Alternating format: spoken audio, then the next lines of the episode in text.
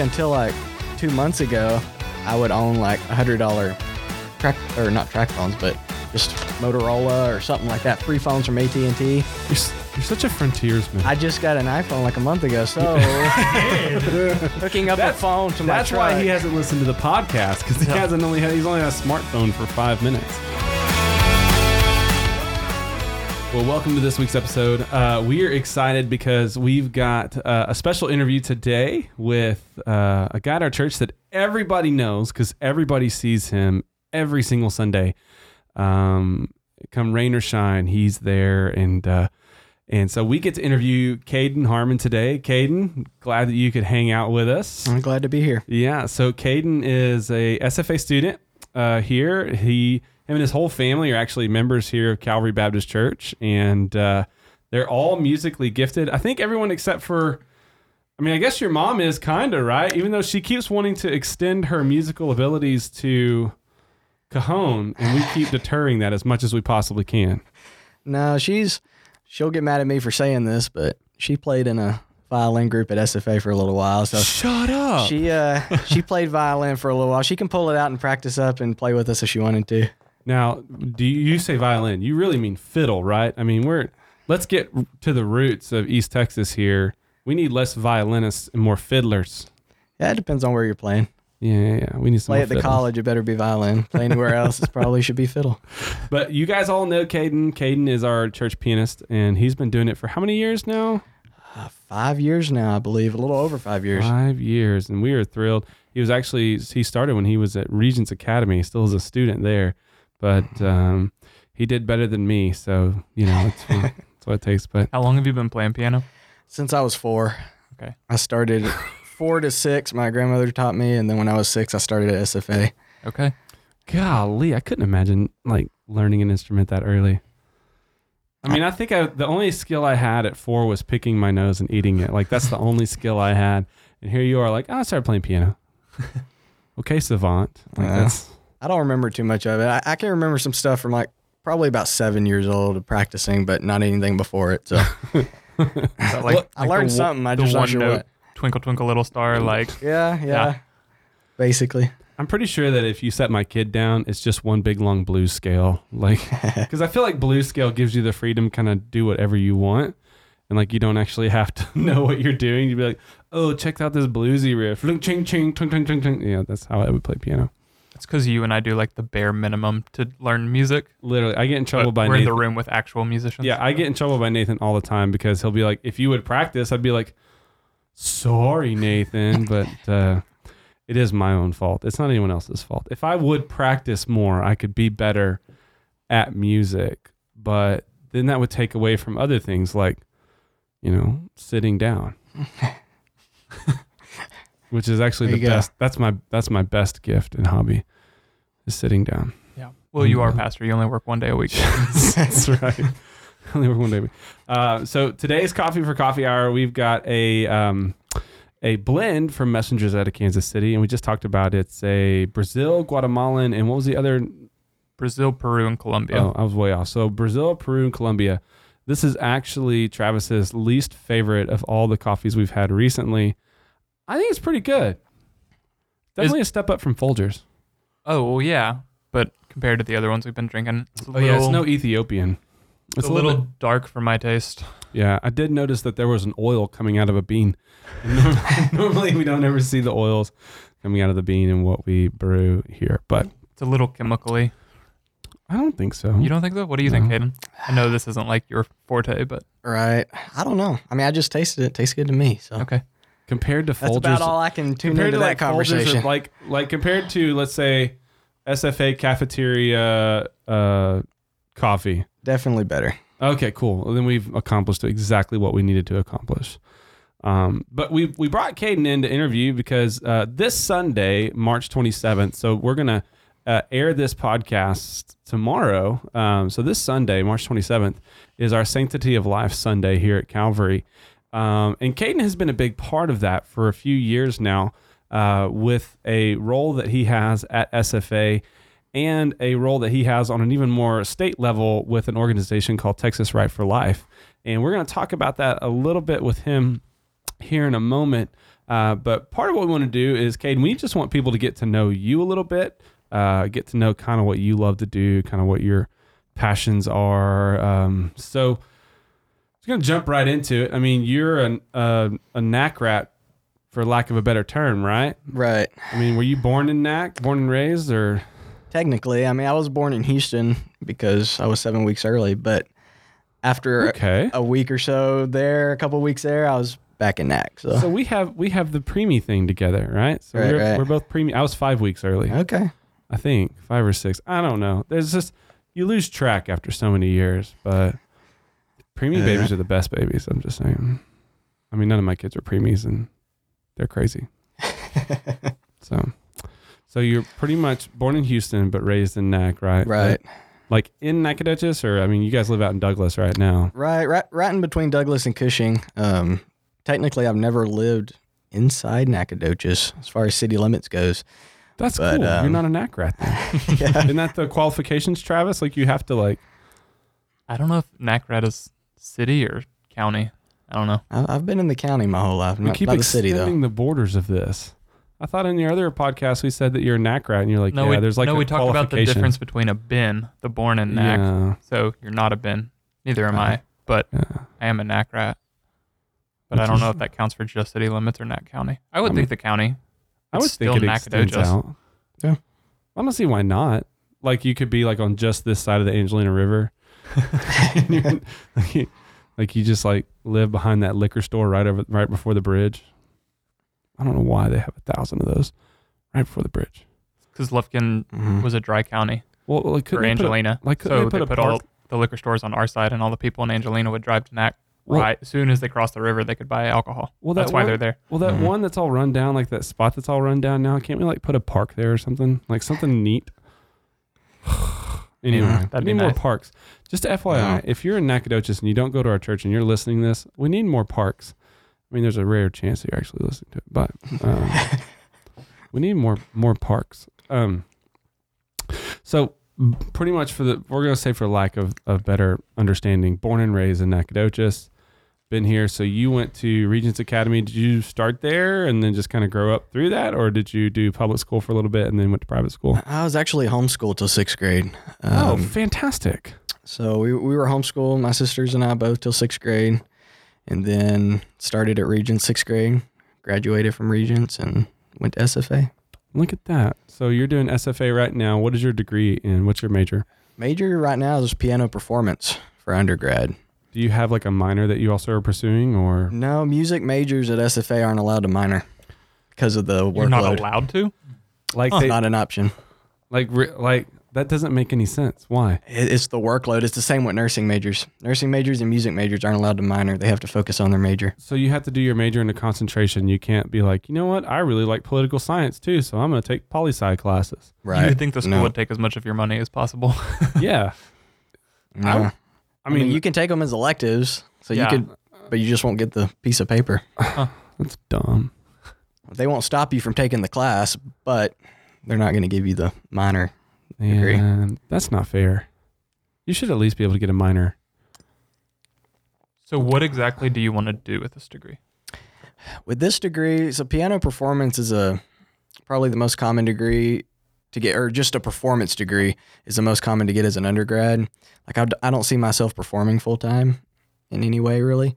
Um, so I'm probably as a master's student, I'm either going to go for collaborative piano, or what I'm leaning towards now, piano pedagogy, which is just teaching piano. Collaborative. I'm glad you explained that because I was about to have to ask what Yeah. that meant. yeah, what's a pedagogy? Because my, my brain went somewhere else, and that was not where it went. Um, did Little- not go little- to teaching scary. piano. they, you think they would find a better term for that nowadays? With all the pedas out there. I, I don't know. Sorry. Yeah. okay. To, to make it, this is just so you kind of are aware, Kaden, we're pretty off the cuff with this. So this is not going to be formal by any stretch. Um, Absolutely nothing of this nothing conversation in this is planned. Conversation is planned uh, or formal. But Um, people seem to enjoy it. yeah, We've had a lot of good feedback from people who listen. So it's true. They seem to just enjoy the banter, the witty, the witty banter. Yeah, Nathan's our most favorite witty banterer. And actually, Nathan is in this room. We want you guys to know that. Currently shaking his head yeah, at us. giving us a bunch of side eyes. And so we tried to give him a microphone and he uh, adamantly denied that. So, um, but so when I met you, I knew that you were doing piano. But then in having conversations with you, you were very involved in the political sphere of our local and state and, and kind of kind of country politics. And to me, that was something I was like, man, I didn't realize like how smart you were as it came to all those things. I was like, oh, cool. Like he plays piano and he's in high school. So, you know, he's probably just a regular old high school kid that also, you know, has to play piano. Um, but then I start hearing you talk about stuff that you're passionate about. I'm like, oh my gosh, like this guy's got some knowledge when it comes to these things. And so tell uh, what what got you started in in like politics like what you what got you started in like learning about politics and kind of being involved in that I just think I've always been interested in it. Um, I think Regents and my education there kind of pushed me in that way a little bit, just because we talked about everything from a biblical perspective, whether you know math, science, or politics. And so, doing my politics classes there, government classes there, like from a Christian perspective, and writing certain articles and papers about it, like that, it just got me more interested and. Um, I mean, I've gotten involved in politics to some extent. I, I mainly focus on on the pro life part of it, um, but that's kind of what started me off. I just got more and more interested. I've always been kind of naturally interested in it. So Did it start specifically with the pro life stuff, or was it a more broad interest in politics? I mean, being in Texas and growing up the way I did, I've always had the, you know, pro gun bumper stickers and all that stuff. so I guess for the most part, I guess it probably started out with that kind of stuff, you know, um, just, uh, yeah, probably hunting stuff and and gun stuff. But And you're right to the second amendment right right, right. Yeah. Um, and then I kind of got involved probably next with free speech stuff, seeing a lot of stuff that was getting censored and talking about that through high school. And um, so that I became interested in that. Um, and then probably after that is when I moved full blown into the pro life stuff. So when you were at Regents, because I know that Regents, you know, we we loved Dr. Atwood and we loved the just the the classical approach that Regents takes to education as well as the the Christian uh, tone that they provide for students there. But undoubtedly, you probably had certain students that disagreed with a lot of your positions on some things. So how did how did Regents handle that? Like when you guys got into lively debate about things, would they just like would a teacher just sit back and just let it roll, or was it?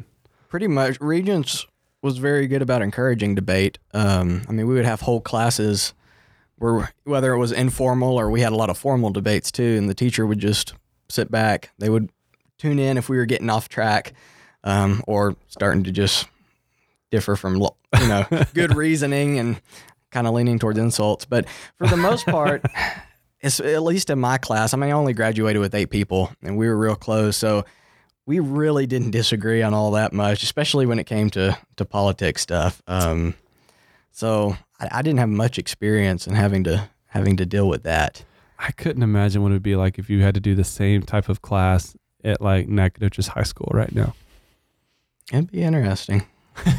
See, you say interesting, I say wet my pants because that's what I would probably be doing. would just be out of fear and terror, uh, stumbling over words. And I don't know. I'm used to doing it with college kids now, so let's let's get into that a little bit because one of the things you mentioned is you got kind of more into the uh, pro life part of politics, and um, so much so that you um, started volunteering in a position, I guess, as a volunteer role, right, for Texas Right Right to Life. Is it Texas Right to Life? right to life. Yeah. Um, yes, I was. So I had a friend in um that was at SFA at the time that Texas Right to Life was looking for. It's technically a scholarship um, position, um, and they have people at different colleges. And hmm basically, the only way you can get this position is if you will run and get a leadership position at your college campus. Like, there's a certain amount of hours you have to fulfill every semester, um, leading a group. So that's kind of how I got started. And that was recommended for the position, and I had to interview and all that stuff. So it's not just like a vol, but you get you get scholarship for being a part of this as a leader. Is that correct? I get scholarship um, per semester for being uh, for working for them. Yes. Yeah, and but you're not the only organizer of this, right? Like, how many people are on the team that you have there at SFA? Right now, I've got three officers and some club members. Okay. Um, we had more before COVID shut campus down for a year and a half. Ah. And during that time, a lot of students got disconnected and left, and another handful, like four or five, graduated. So when we came back after COVID, and I found myself president, there was it was it was rebuilding time, big time, and we're still rebuilding. oh man. So- So now you've been thrown into the role of pack leader. Right, right. Uh, it's it's good. I mean, I it's what I wanted to do, and I I volunteer for the position. So So for the people that know nothing about the organization, what all do y'all do? yeah, so we're lumberjacks for life um, at SFA. We try to provide pregnant and parenting scholarships to students. Um, now we have requirements. We have to go through interviews and all this. So um, I won't say it's hard to get, but I mean we we thoroughly check on whoever we're we're talking to about it. Um, so we try to give those every every semester. That's part of what our banquet's going to be raising funds for. Um, we do a lot of tabling events. So we talk a lot about different issues. We do bioethics. Um, so that'd be like the 10 day rule. We talk about the 10 day rule a lot. Of course, we focus on abortion, but we offer resources. We partner a lot with Heartbeat Pregnancy Center here in town to offer um, those resources to them. And we'll do different events. I led a group uh, right before spring break to Shreveport. We did a, a day of prayer at the Shreveport Abortion Clinic there. Um, so j- different events like that, anything that we can get involved in um, to build a culture of life on campus and to let people know that we exist. That's kind of our thing right now. A lot of people that I've come into contact with in recent weeks, they're like, well, if I'd known you existed, you know, two months ago, I would have loved to have been supporting you during this. So we're trying to get our name out, um, kind of rebuild the group. But that's a lot of what we focus on on campus. Yeah, I feel like you're going to get a good pool of people, especially here in Nacogdoches, that agree with a lot of your position on that. But well, you know, kind of one of the things that we first talked about, I think, when you brought up this topic about a year ago, uh, we were striking up a conversation on it. You talked about a lot of the pushback you guys get, and so what's interesting to me though is from what I hear you saying, your your organization offers scholarships We to, do. to moms Right. that are pregnant and in school and either they're going to be single moms or dad's going to stay in the picture but you i mean you're providing an opportunity them to continue education And we even with we'll what's provide, going on. right? And we'll provide. We gave a scholarship last semester to the to the father actually. Um, now the f- requirements for the father are a lot more. Like lot they've got to stricter, be have made a commitment to her and to the child, and is going to be supporting them through it and and all this. Um, and of course, same academic requirements. Um, working hard in school, and have a good record, and all that. man So I think that's so good that you guys do that because you know one of the, I guess, arguments that you hear from the pro-choice side is like, well, you don't care until like you only care before they're born, you don't care after they're born. But Right. it's like, no, no, no. I'm trying to provide a long-term, mhm. you know, And- sustained relationship that's and- helpful in multiple and- ways. the Right. unique thing about pro-choice is when the mom chooses to have a baby you're coming alongside her choice and you're saying that sounds great like let's help you with that right, as much as we can. And I think that's a piece that people neglect and don't understand about a lot of what the church even does. Like the, the church ourselves, our desire is to come alongside moms and help them during that process. We don't want to, we don't want them to feel like they're not able to be, you know, how God has designed them to be in a mom. You know, whatever choice led up to that, you know, we we could talk about that if we wanted to, but reality is how do we deal with the present circumstance and how do we help you grow and move forward in relationship with Jesus through that. And so I think even as the church, we have I think we have a lot of learning even as churches to do as it comes to that issue, but it's interesting to see how your organization still partners with the parents right. and partners with the family and you're promoting family. Um, but I guess that's also one of those things that's fluid now. Family's fluid, gender's fluid, um, water's fluid. Everything's fluid now. So talk a little bit about some of that pushback you guys get, like, because I know you said you do tabling on campus. We do. Um, we always set up outside. For compared to other organizations, or I guess on other college campuses, we don't get a whole lot of the more violent pushback. Um, a lot of what we face is just kind of complacency. Uh, people just won't get involved. In fact, a lot of times when I'm on campus, I'll have 10, 12 people pass by or more, and I get the thumbs up and the and the smile. Actually, a guy stopped at the table last tabling event, and uh, we talked forever. And I mean, he could articulate his pro life beliefs beautifully. Like it was better than I could probably stand there. I mean, he was just he was gifted speaker and very very pro life, and we had a great conversation. And then I tried to get him involved, you know, try to just get his number for a group or something, and he, he would not do it. He he apologized. No, I'm sorry, but I'm not. And he left, kind of left it at that. Wow. And that's a lot of what we face. Um, I mean, when we set up something like the Cemetery of the Innocents, when we put the crosses on the ground as a memorial, um, we'll have people come up. Like a girl jumped over and kicked a few over and stole a few crosses, threw them in the dumpster stuff. Um, and of course, I can't. I, as a guy, will not approach her and Mhm. confront her about that. If one of the girls on my team would like to talk to her about it, then I will let them do that peacefully. But a lot of what they're trying to do, and if you look real carefully, one of them's videoing from somewhere because they want to post that video as pro life guy attacks this Yeah. uh, woman trying to you know voice her opinion. Um, so I'll step back then. Of course, if a guy does it, then I'll I'll approach him. Um, so it's just depending on the types of pushback, um, it warrants different approaches. But Yeah. I, I think that's an interesting piece because you I think what we see a lot, especially in social media worlds, is that um, y- you see the the violent aspect of of kind of peaceful, I don't want to say demonstrations, but just informational informational tabling that you see across college campuses, especially in the United States. And you just see like this constant bickering back and forth. And that's the only piece they want you to see. right, Like the only thing they want you to see is the constant bickering that takes place back and forth, back and forth, back and forth. And it's just a point where if somebody doesn't want to hear you, they're just not going to hear you. right, And you have to just choose that road of saying, hey, listen, we're just going to have to agree to disagree on this issue. But even still, I've noticed you can't do that in America anymore. You can't agree to disagree anymore. You either have to agree or you're nothing. So, yeah. I mean, that's what a lot of students who approach our table they they come in with that viewpoint because that's kind of what they're being fed.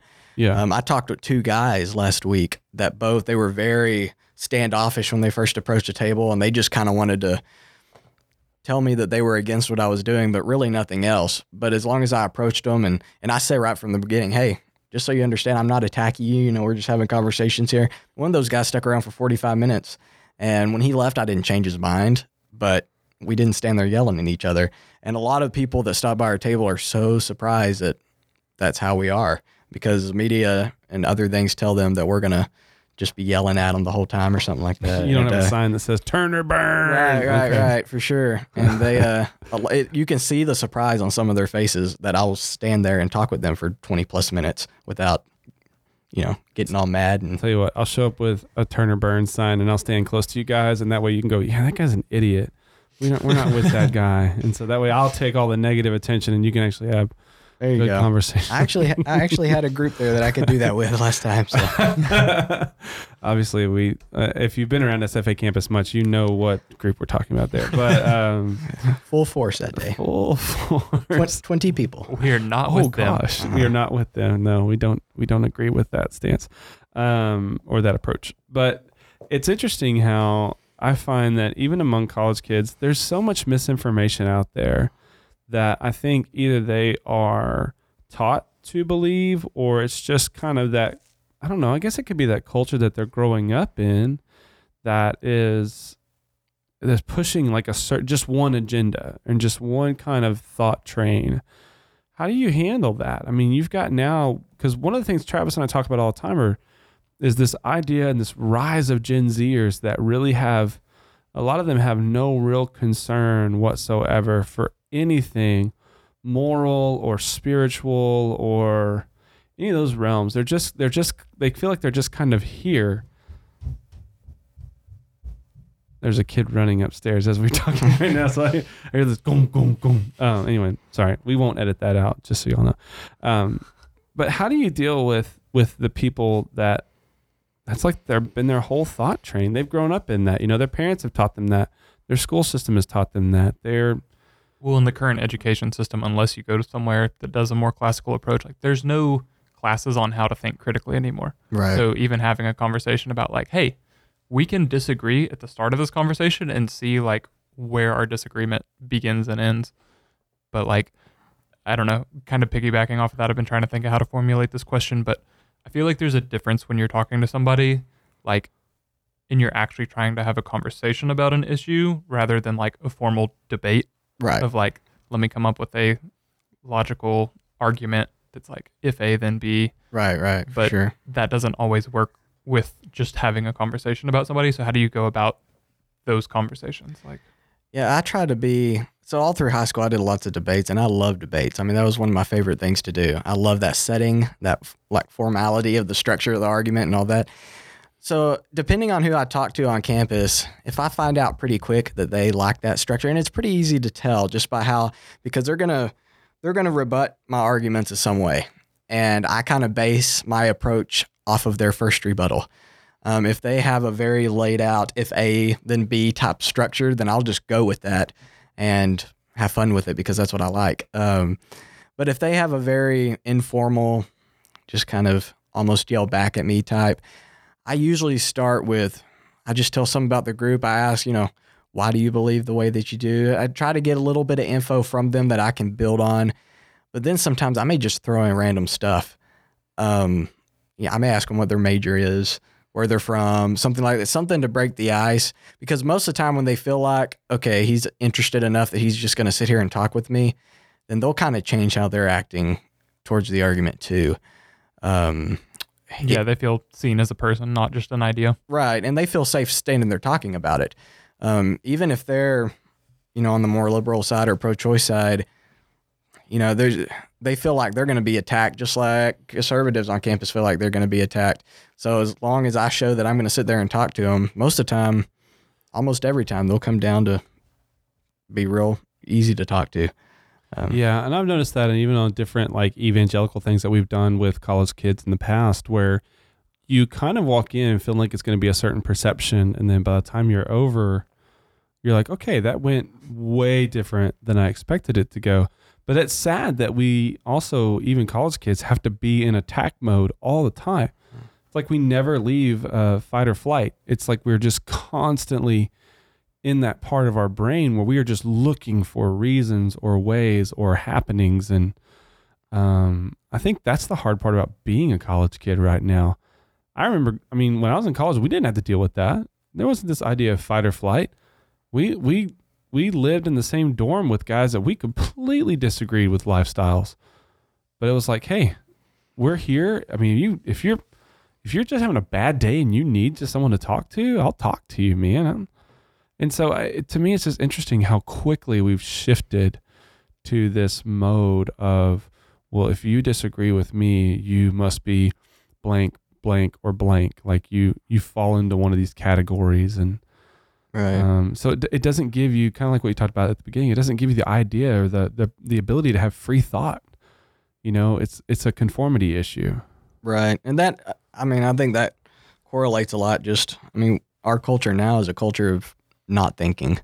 You know, we talked about people don't think about how to structure arguments or something, but we just don't, we don't think a lot in general. Um, The culture today is take whatever you can find from wherever you can find it and just have a response. Um, I, I see a lot of people. We had a guy, again, just last week that stopped by the table and um, completely, I mean, he told us right off, I'm completely pro choice. I disagree with everything you're doing. And we started asking him why. You know, 40 minutes later, he ended up signing our petition and left the table. I mean, he just, he couldn't, and everything we were saying, he's like, I've never thought about it like that before. I mean, that's completely makes sense. And I mean, we, we put like five, six points, we just kept going at everything we were talking about.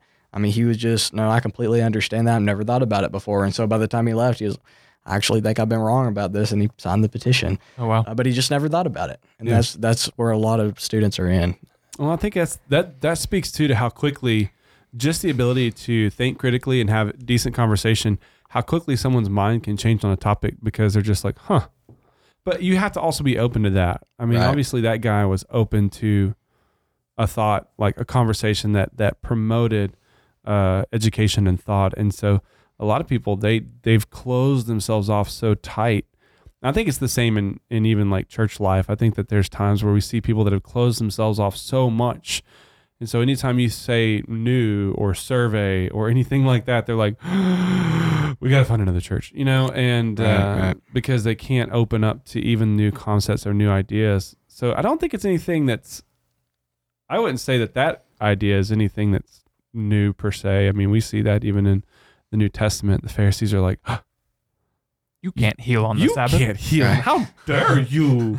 You touched grain. I can't believe you would do such a thing." So, um, There's nothing new under the sun. yeah, literally nothing new. Right, But it's right. just the topics are different. Yeah. topics are different. So, so yeah, I don't. That would be a tough one for me because I mean, that's encouraging though, because I think we have the stereotype of like no one's changing their mind. Everybody's so locked in. It's like Yeah. no, no. we Literally talked to a guy last week who changed his mind in less than an hour of talking. Right. But I think it's also like you're saying. I think a lot of it is to the approach.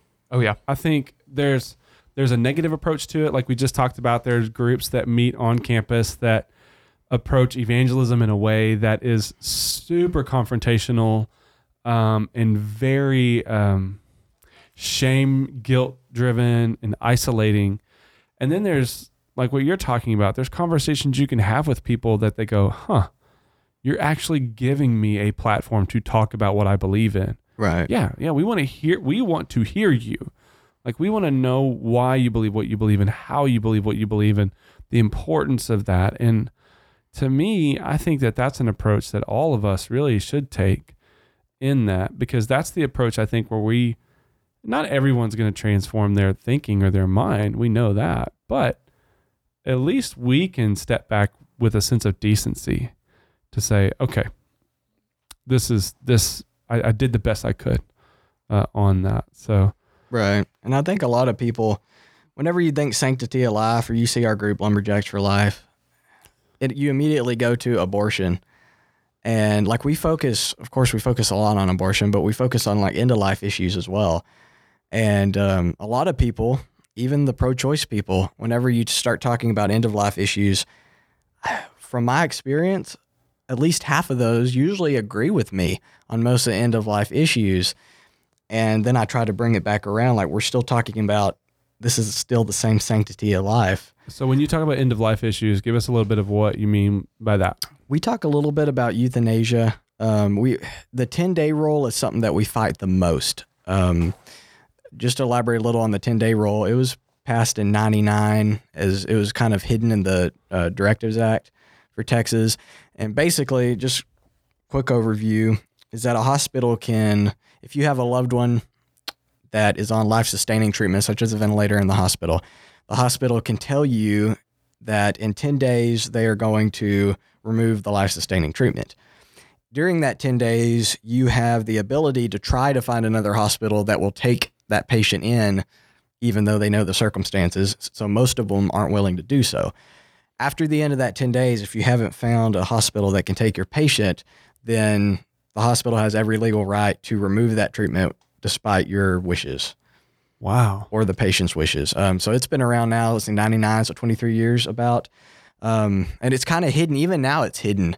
And so a lot of people aren't really aware with, about it. But when I bring up that and I bring up stories um, of people that Texas Right to Life that our lawyers have been able to, to fight the system and, and um, save some lives through that, um, they're just they're not really aware of it. But most pro-choicers agree. Like they'll look at that and go, "Man, we need to do a little something about that." Yeah. which opens up, well, why?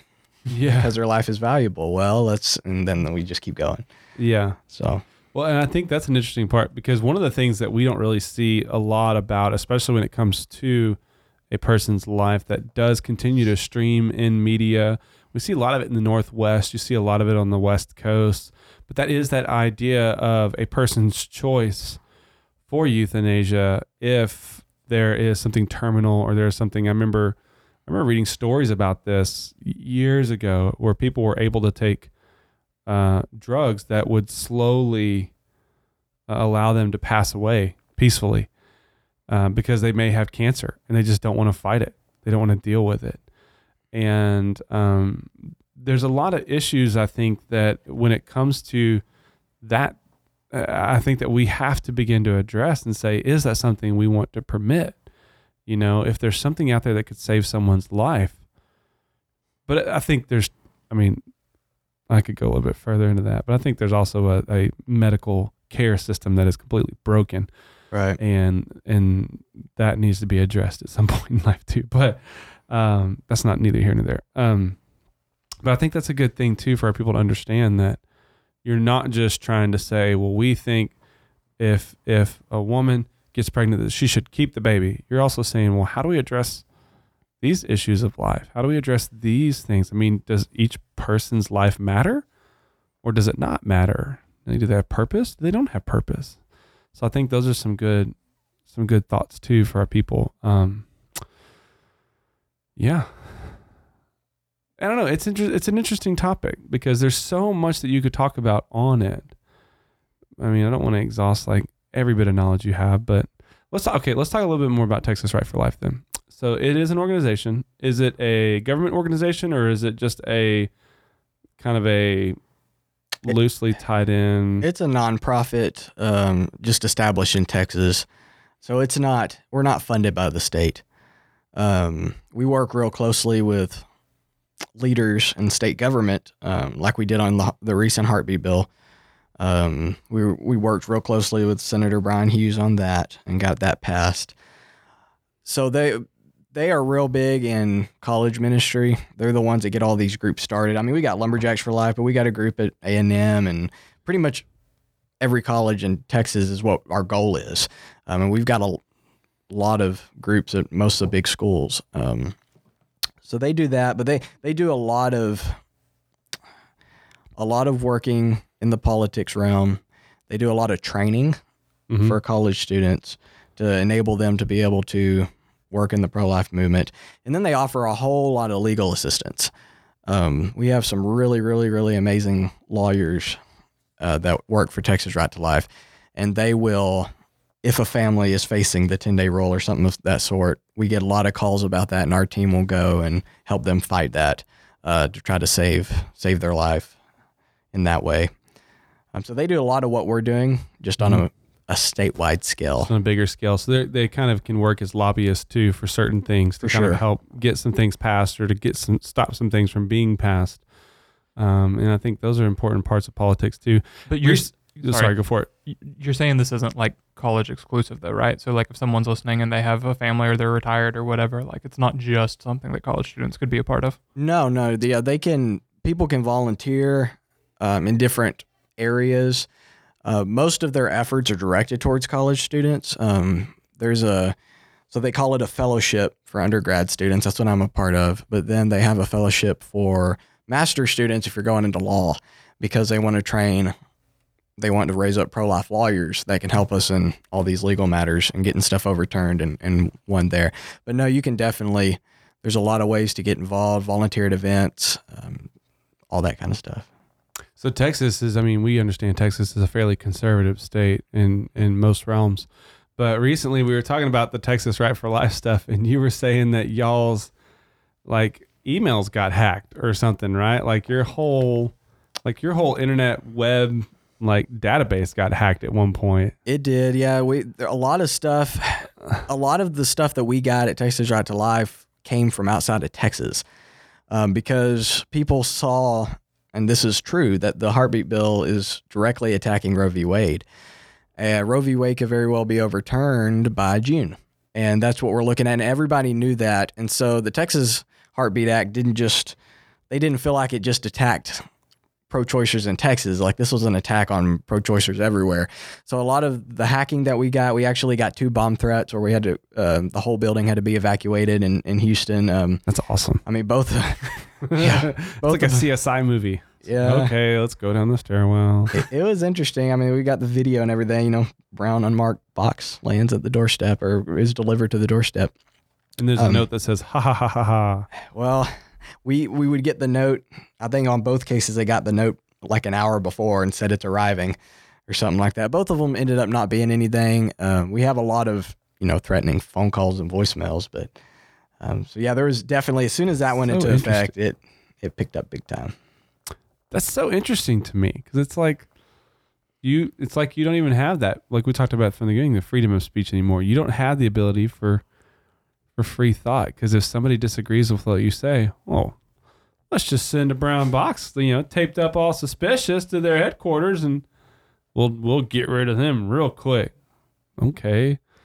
I don't know. It's just it's it's interesting to me how we as a country have deteriorated so much that when we don't get our way, we pick up our toys and we go somewhere else because we don't want to deal with it. Right. You know, we just don't want to deal with it. And I think that that, anyway, that was really, to me, that was an interesting story when we were talking about it. I was like, you got to be kidding me.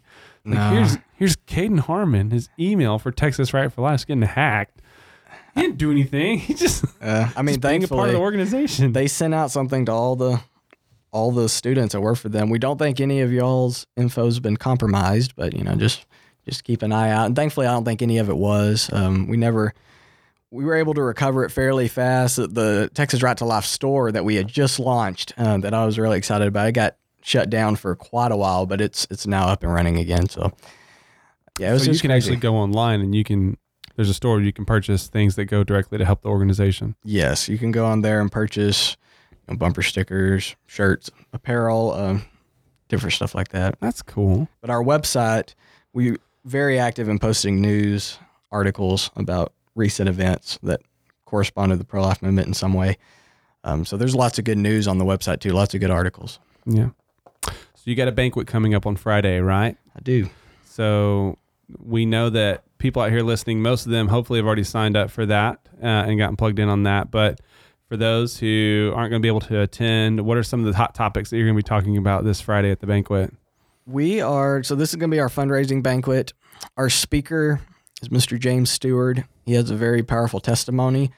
Um, having gone through an abortion, or his girlfriend had an abortion um, when they were in college, and a lot of times in the pro-life movement, most of the times we hear stories about that happening. We hear it from the woman's perspective, and a lot of times a woman goes through it alone, so it makes perfect sense. Mhm. Uh, but it's very powerful to hear it from his perspective and to hear the guy's perspective because a lot of times that kind of gets pushed away. Um, and that's another thing in our group that we try to do is we care about the guys too, um, because the guys are told they don't have any opinion on the matter, yeah. um, and that's a whole other. It is very interesting that that whole argument. Um, but so on Friday he'll be giving his personal testimony. Um, I'll be giving a little bit of an update on what we've been doing and how Lumberjacks for Life started. Um, what what our mission is um, for people that have not heard of us before at the banquet.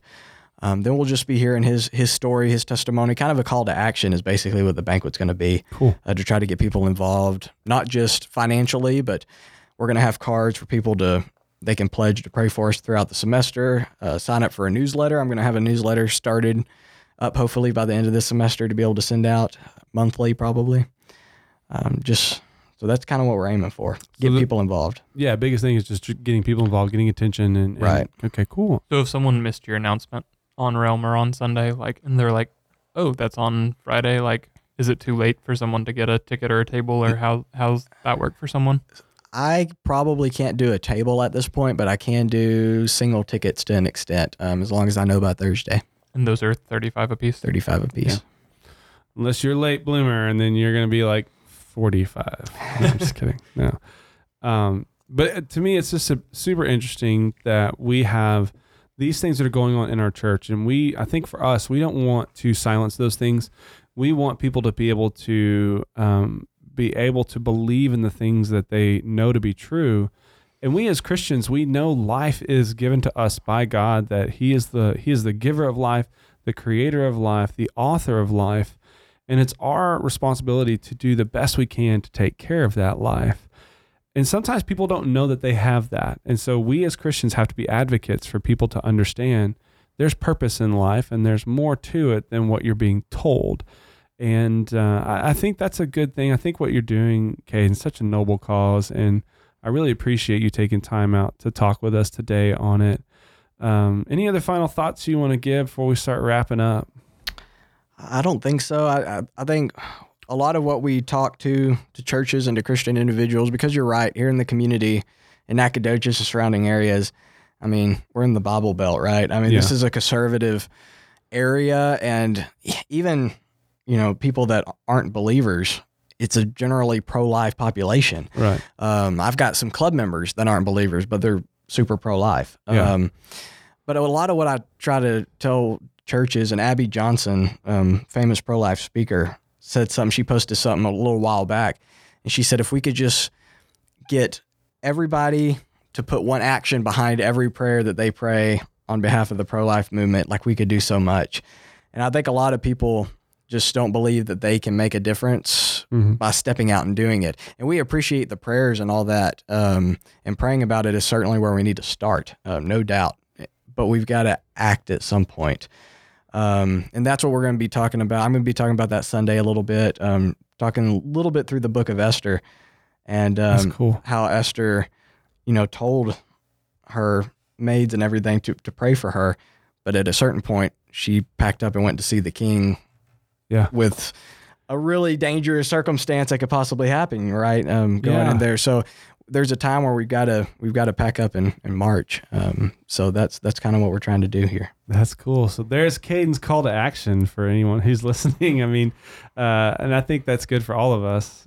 Yeah, I'm even more excited about Sunday now. Yeah. so it's going to be good. So, uh, so yeah, for those of you out there listening, don't forget that there's still a chance if you want to, as an individual, get signed up for the banquet, you can contact Kaden. Um, if you don't know a way to get a hold of him, call us up here at the office. We'll get you in touch with him. Uh, and then don't forget too, Sanctity of Life Sunday. This Sunday, we're going to be talking about a lot of these things, um, but really looking at it from a biblical perspective of how we as Christians can jump in and, and be a part of this. And so, uh, again, Kaden, thank you so much for hanging out with us today. Honor to have you. And if you want more information about how you can be a part of not only Texas Right to Life, but also the Lumberjacks for Life, uh, come find him on Sunday. I'm sure that he would love to give you some information on that. And next week, we'll have our podcast where Travis and I, I can't remember what we even talked about. Do you remember what we talked about last week?